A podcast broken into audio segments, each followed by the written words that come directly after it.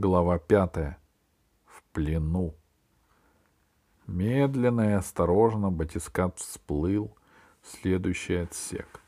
Прожектор выхватил из черноты сплетение водорослей, неясные очертания предметов, которые настолько потеряли форму, что невозможно было угадать, чем они были когда-то. Алиса вела батискат по, на самой малой скорости. Проход становился все теснее — и пора было поворачивать обратно. Поэтому Алиса остановила батискат и включила манипуляторы, чтобы они взяли образцы флоры. И тут она увидела впереди какое-то движение. Алиса перевела туда луч прожектора и не сразу поняла, что видит громадное скопление полупрозрачных рыбок, которые сплелись в шар диаметром метров два. Попробуй их тронуть манипулятором, сказал Пашка. Рука манипулятора двинулась вперед, и в то же мгновение шар распался, превратившись в серое облако, которое заполнило собой весь трюм.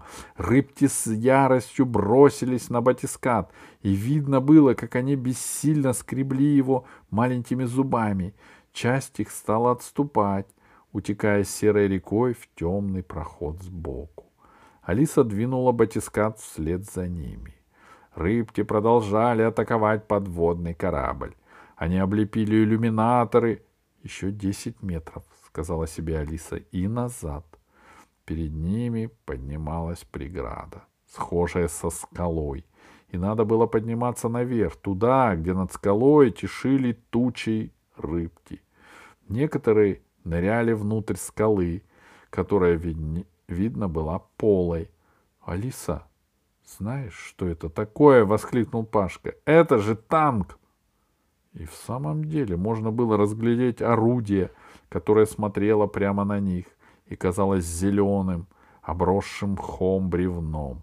Рука манипулятора содрала сверху слой губок, и под ним обнаружилась орудийная башня.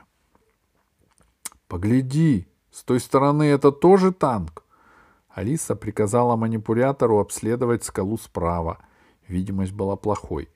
В дополнение к туче рыб, которые мешали смотреть, манипулятор, освобождая танк от губок, поднял тучу ила.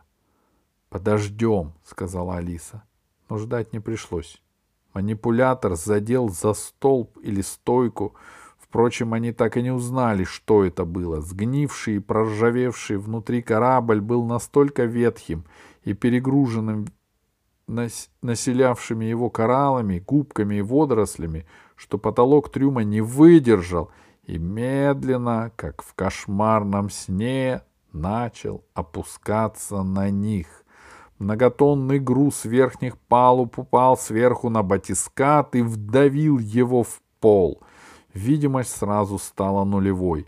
Батисхат, хоть и рассчитанный на многократные перегрузки при глубоководных погружениях, застонал от неожиданного удара. Казалось, что он расколется, как орех. Свет в батискате погас. Треск был невыносимым и зловещим. И так как Алиса с Пашкой сначала не поняли, что произошло, они скатились к стене рубки — а на них в полной темноте посыпались, разбиваясь, приборы. Потом стало очень тихо. Только медленно ухали, устраиваясь поудобнее железной балки переборок. — Ты жив? — спросила Алиса. — Жив, — ответил Пашка. — У него аварийное питание есть?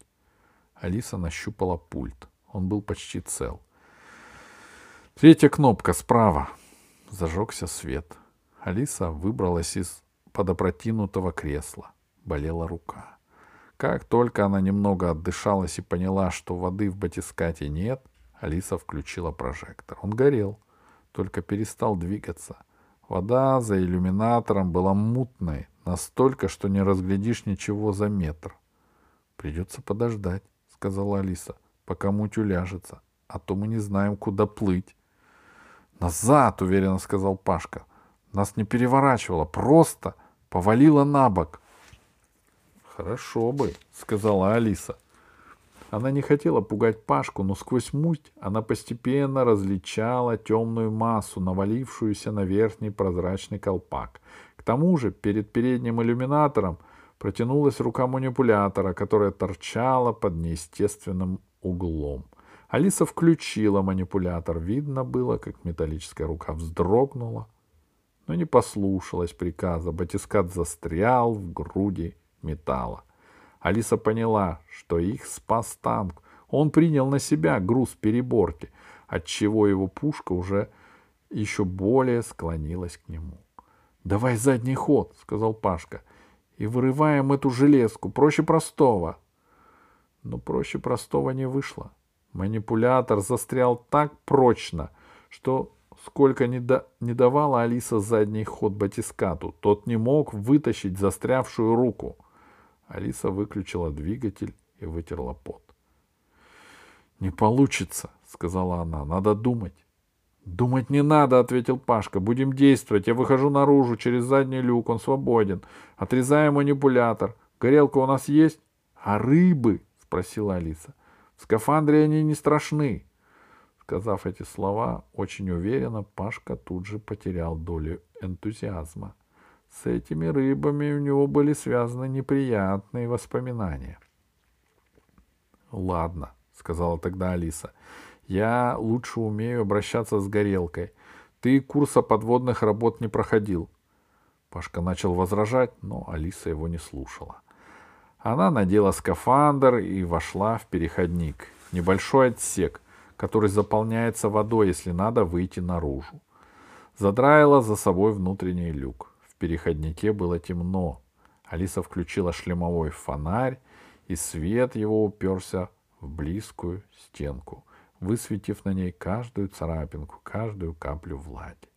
Забортная вода с шипением стала поступать в переходник. Алиса приготовилась к тому, что сейчас можно будет открыть внешний люк, потому потом надо будет его как можно быстрее сделать три шага к основанию защемленного манипулятора и сразу включить резак. И в этот момент она почувствовала болезненный укол в ногу, тут же второй. Алиса направила луч фонаря вниз и поняла, что в воде тишат тонкие длинные рыбки, яростно вонзающиеся зубами ей в ногу и прокусывающие прочнейший материал скафандра — у Алисы хватило самообладания не драться с ними, не отгонять их. Она поняла, что ее единственное спасение тут же откачать от переходника воду. Но вода вдруг достигла уже горла, и рути под водой двигались куда медленнее, чем в воздухе. К тому же она держала в одной руке горелку, а другой непроизвольно отдирала рыбок от скафандра. Пока она догадалась выпустить из рук горелку, прошло три секунды. Пока она шаривала в бурлящей воде кнопку откачки, прошло еще секунд пять. Все это время вода прибывала и закрыла Алису почти с головой. Она ощутила, как острые тонкие струи воды врываются в скафандр в, прокушенные мес... в прокушенных местах. Было впечатление, будто Алиса попала под душ Шарко, который со всех сторон бьет тебя струями. Алисе казалось, что вода уходит из переходника страшно долго. Все новые укусы обжигали ее, а вода внутри скафандра уже поднялась до колен. Наконец вода с хлюпанием ушла из переходника. Прямо перед глазами оказались мокрые стены. Терпя жгучую боль, Алиса обоб обобрала рыбок со скафандра и только тогда услышала взволнованный голос Пашки. «Ты что? Почему не выходишь? Почему молчишь? Ты что, Алиска?» «Все в порядке», — сказала Алиса. «Я возвращаюсь». Вернувшись в рубку и задраив за собой люк, Алиса устало стянула скафандр. Пашка, который не мог понять, что произошло, помогал ей и мучил вопросами. «Достань антисептик», — велела Алиса. «Ой, что с тобой?» Мы не можем выйти из батиската.